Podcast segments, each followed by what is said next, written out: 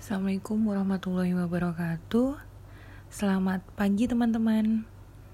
Selamat datang di kelas penelitian kualitatif pertemuan kedua ya kita.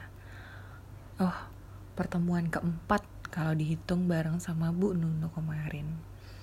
Teman-teman, eh, kemarin kita sudah membahas di pendahuluan itu ada apa saja. Hari ini kita akan bahas tentang tinjauan pustaka atau biasa di dalam skripsi ataupun di dalam penelitian ada di bab 2. Nah, untuk memulai perkuliahan hari ini, teman-teman bisa mendownload materi kuliah yang ada di dalam Google Classroom. Kalau sudah, nanti teman-teman mendengarkan perkuliahan saya sambil melihat tayangannya, oke? Okay? Sip. Oke, gimana teman-teman kemarin membuat latar belakang penelitian, membuat gambaran penelitian? Apakah sulit? Ataukah ternyata mencari ide mudah? Hmm, gimana ya? Oke.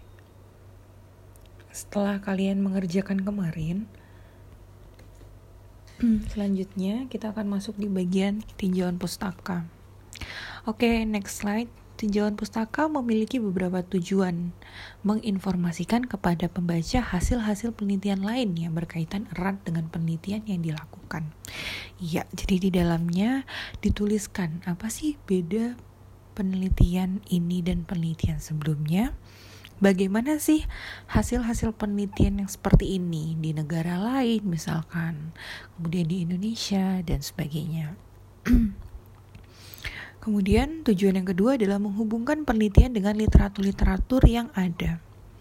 Jadi penelitian kadang-kadang meskipun judulnya sama, misalkan tentang uh, motivasi, mereka biasanya menggunakan literatur-literatur yang sangat berbeda.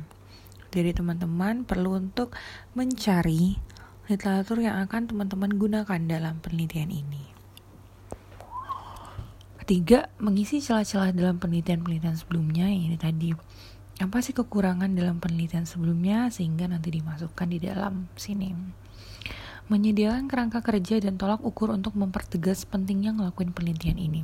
Jadi ada urgensi, kenapa sih perlu melakukan penelitian ini gitu? Kenapa nggak penelitian yang lainnya? Misalkan karena kenapa saya penting untuk mengecek bagaimana motivasi mahasiswa belajar selama COVID karena saat ini kondisinya adalah situasi COVID, kemudian juga banyak sekali penelitian yang menyebutkan kalau motivasi orang-orang menurun selama proses pembelajaran, misalkan kayak gitu. Kemudian yang kelima, membandingkan hasil penelitian dengan penemuan-penemuan lainnya. Next slide. Model penggunaan kriteria strategi penelitian yang sesuai. Model penggunaannya, tinjauan pustaka disajikan dalam pendahuluan dengan menjelaskan kerangka teoritis kronologi masalah penelitian.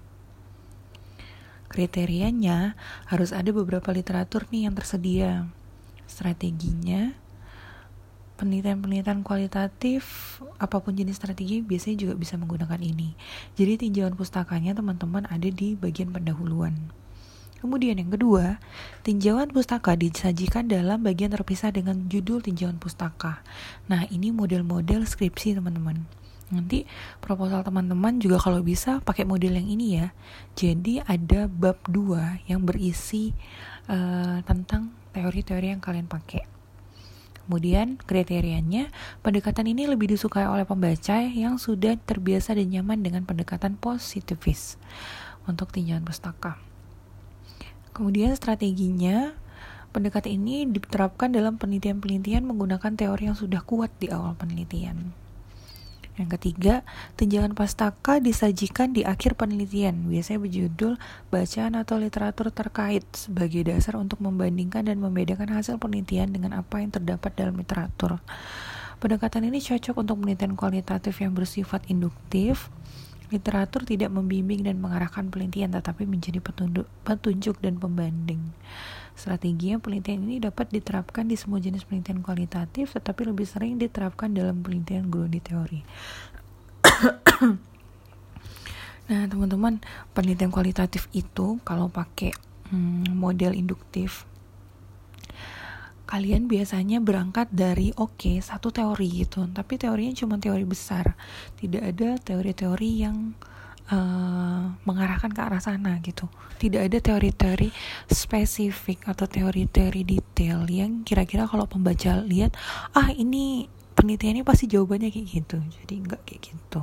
Jadi tetap di awal ada uh, latar belakangnya kenapa penelitian sebelumnya kayak gimana beda sama penelitian sebelumnya apa. Kemudian biasanya hmm, meletakkan misalkan penelitian ini uh, dikembangkan berdasarkan teori siapa misalkan kayak gitu.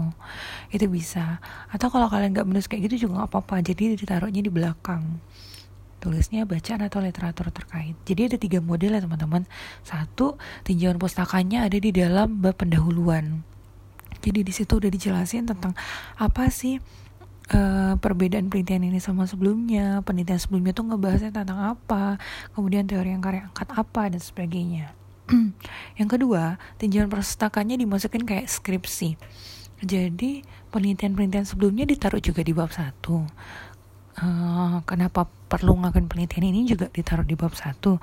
Cuman di bab duanya kalian membuat itu lebih banyak lagi dan lebih kompleks biasanya. Jadi misalkan motivasi jadi ada eh, aspek-aspek uh, motivasi definisi motivasi dan sebagainya. Nah teman-teman boleh nih cek-cek skripsi kualitatif punya kakak alas atau cari aja di internet banyak ketiga yang tadi itu tinjauan pustakanya ditaruh di akhir penelitian. Jadi di awal latar belakang tetap penelitiannya tetap uh, ngestate teori yang akan digunakan boleh enggak juga nggak apa-apa. Habis itu baru ngebahas tentang penelitian seperti apa nanti di akhir baru ditulis bacaan atau literatur terkait. Next slide. Cooper menyarankan tinjauan pustaka yang bersifat integratif jadi peneliti menyimpulkan tema-tema umum yang terdapat dalam literatur kayak gitu.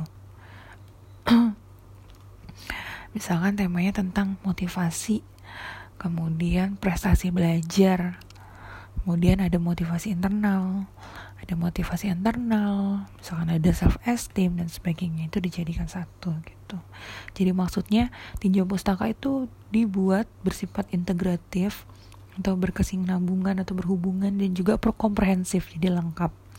Menurut Creswell, dalam penelitian kualitatif, gunakan literatur secara hemat di awal penelitian agar nantinya terbentuk rancangan yang induktif, kecuali jika jenis rancangan yang diinginkan benar-benar membutuhkan orientasi atau petunjuk literatur detail di awal penelitian. Jadi model-model penelitian kualitatif itu kan banyak ya teman-teman. Ada misalkan grounded teori kalau grounded teori berarti kalian diasumsikan membuat suatu teori baru. Kalau seperti ini maka menurut Creswell literaturnya harus hemat itu di awal penelitian gak usah banyak-banyak. Nanti karena kalian menyimpulkannya juga tentang itu kayak gitu Pertim next slide, pertimbangkan segmen atau tempat yang benar-benar sesuai untuk tinjauan pustaka. Tinjauan pustaka di awal untuk bangun kerangka masalah, meletakkan tinjauan pustaka secara terpisah, atau meletakkan tinjauan pustaka di akhir untuk membandingkan dengan hasil penelitian. Jadi untuk meletakkan tinjauan pustaka berdasarkan kebutuhan dari penelitian kalian. Oke teman-teman. Next slide.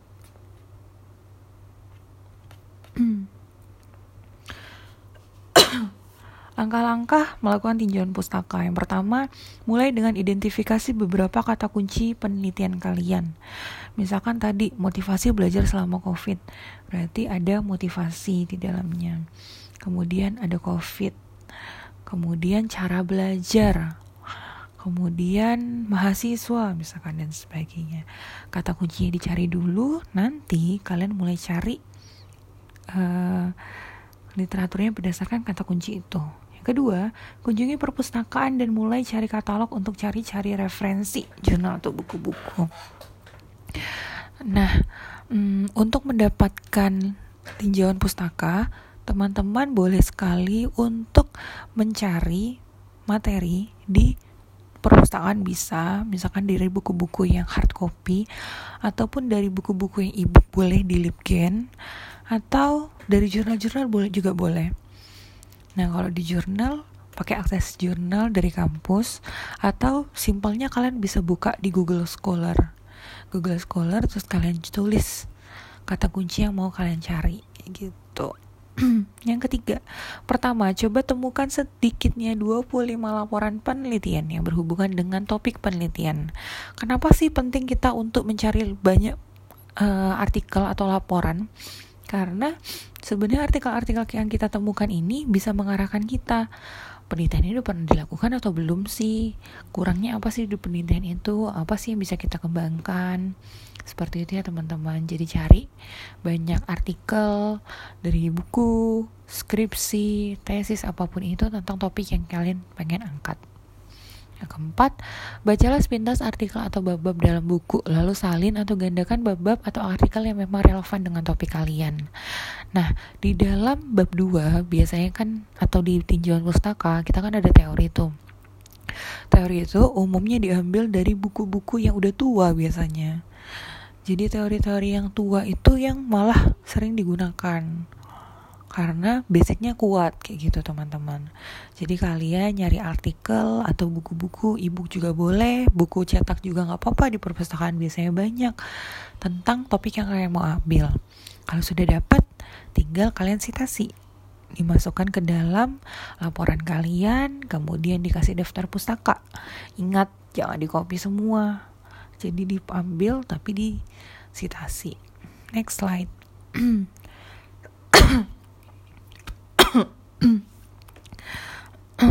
Tunggu ya, saya minum dulu.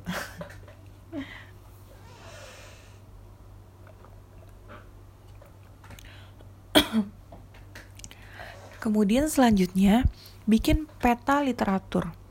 Sejenis gambaran visual yang menampilkan pengelompokan literatur berdasarkan topik penelitian. Misalkan tadi, penelitian tentang motivasi belajar selama COVID. Kalian bisa bikin satu motivasi. Motivasi itu ada apa aja sih di gambarin kemudian uh, situasi covid itu seperti apa sih pengaruhnya ke ke apa namanya ke cara belajar kalian misalkan kayak gitu dan sebagainya Kemudian buatlah ringkasan dari beberapa artikel yang paling relevan. Ringkasan ini yang nantinya akan dimasukkan ke dalam tinjauan pustaka. Kalau di sini kan diajarin bikin ringkasan ya. Kalau aku sih bilangnya kalian masukin aja langsung ke dalam laporan kalian. Gitu nanti langsung dikembangin biasanya kalau nyari teori itu hmm, nggak hmm, cukup dari satu buku teori yang satu bilang definisi motivasi adalah nah, kalian juga harus cari dari buku lain atau dari tokoh lain apa sih definisi motivasi menurut mereka Kemudian susun ringkasan tersebut secara tematis dan berdasarkan konsep-konsep penting. Ya ini sama lah ya teman-teman. Yang penting baca. Jadi bikin tinjauan pustaka itu yang paling penting adalah kalian baca. Ketika sudah dibaca, mana yang relevan diambil, tapi disitasi. Next slide. Prioritas dalam memilih literatur. Banyak banget ya teman-teman literatur di mana-mana. Cuman karena kita sudah kuliah, kita tidak boleh menggunakan literatur dari website-website yang bahasa Indonesia biasanya. Misalkan ada chaniamutia.blogspot.com Nah kalian jangan ambil Wikipedia jangan diambil Jadi kalian beneran cari artikel Dari jurnal-jurnal dan juga dari buku Memang sulit. Harus pakai bahasa Inggris juga kan kadang-kadang Tapi diakalin lah. Misalkan kalau kalian bingung ini artinya apa Dicari di Google Translate. Di copy di Google Translate juga bisa kan gitu. Tapi bahasanya diperbaiki karena bahasa Google Translate jelek biasanya. Yang pertama kalau kalian mau meniti topik tertentu tapi belum tahu gimana harus ngelakuin, coba mulai dengan belajar sintesis-sintesis umum dari literatur yang ada. Misalkan ensiklopedia, Annual Review of Psychology. Jadi maksudnya di sini nih kalian nyari ide dari artikel-artikel yang ada di internet. Tapi artikelnya bukan Wikipedia ya. Ini ensiklopedia tuh kayak kayak semacam jurnal. Kalau kita punya jurnal psikologi sosial semacam itu teman-teman. Tapi nggak harus dari itu. Misalkan dari psikologi today dan sebagainya juga boleh Next, artikel-artikel ilmiah yang diterbitkan oleh jurnal-jurnal internasional kenamaan, khususnya jurnal yang melaporkan laporan penelitian. Nah, nyari artikelnya pakai Google Scholar aja dulu coba. Dari Google Scholar nanti kalian ketik keyword yang kalian cari kan muncul tuh terus dipilih yang lima tahun terakhir misalkan kayak gitu kalau udah dapet cari yang di pojok sebelah kanannya itu ada PDF-nya berarti itu udah tersedia kalau nggak ada kalian nanti harus copy DOI DOI-nya nomor-nomor itu ke uh, website namanya Sci-Hub gitu. Next yang ketiga buku-buku yang berkaitan dengan topik penelitian. Misalkan aku mau ngebahas tentang gimana sih kecemasan pada ibu hamil, mungkin aku harus cari buku-buku tentang ibu hamil. Kemudian juga tentang kecemasan gitu. Makalah-makalah seminar terkini dan juga disertasi, tesis dan juga skripsi. Next slide. Nah ini database terkomputerisasi yang gratis dan juga populer adalah Google Scholar. Database ini memungkinkan peneliti mencari materi dari berbagai sumber dan disiplin pengetahuan, seperti makalah, tesis, buku, artikel, dan lain-lain itu juga ada. Aku ketikin di sini ya, kalian bisa cari buku.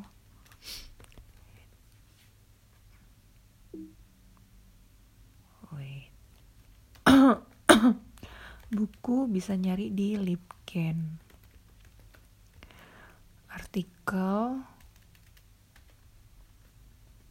bisa dicari. Atau kalau ada jurnal ya ini teman-teman di Google Scholar. Oke. Baik sekian tentang tinjauan pustaka. Teman-teman kalau ada yang nggak dipahami yang kurang dipahami setelah dibaca-baca lagi boleh banget untuk bertanya di kolom komentar. Tapi kalau udah jelas ya alhamdulillah gitu. kemudian teman-teman ini mumpung masih hari Selasa uh, kita akan ada tugas dikumpulnya di hari Minggu lagi aja. Nanti aku akan posting tempat untuk kumpulin tugasnya oke okay, teman-teman. Jadi di sana nanti kalian akan mem melengkapi kemarin laporan yang dibuat dengan tinjauan pustaka. Jadi di dalamnya ada penelitian sebelumnya bilang apa, kemudian juga beda yang mau penelitian kalian apa, terus teorinya apa gitu. Nggak usah banyak-banyak juga nggak apa-apa, nanti kalian bisa kembangin sendiri. terus aku bisa ngelihat kalau kalian udah kebayang nih nanti mau bikin proposal ke arah mana. Oke, begitu ya teman-teman. Terima kasih sekali untuk atensinya hari ini silakan melanjutkan kegiatan. Kalau teman-teman mau mulai mengerjakan dari sekarang, bagus banget. Jadi silakan dikerjakan, nanti aku akan langsung bikin tempat untuk upload tugasnya. Oke? Terima kasih. Wabillahi taufiq wal hidayah. Wassalamualaikum warahmatullahi wabarakatuh.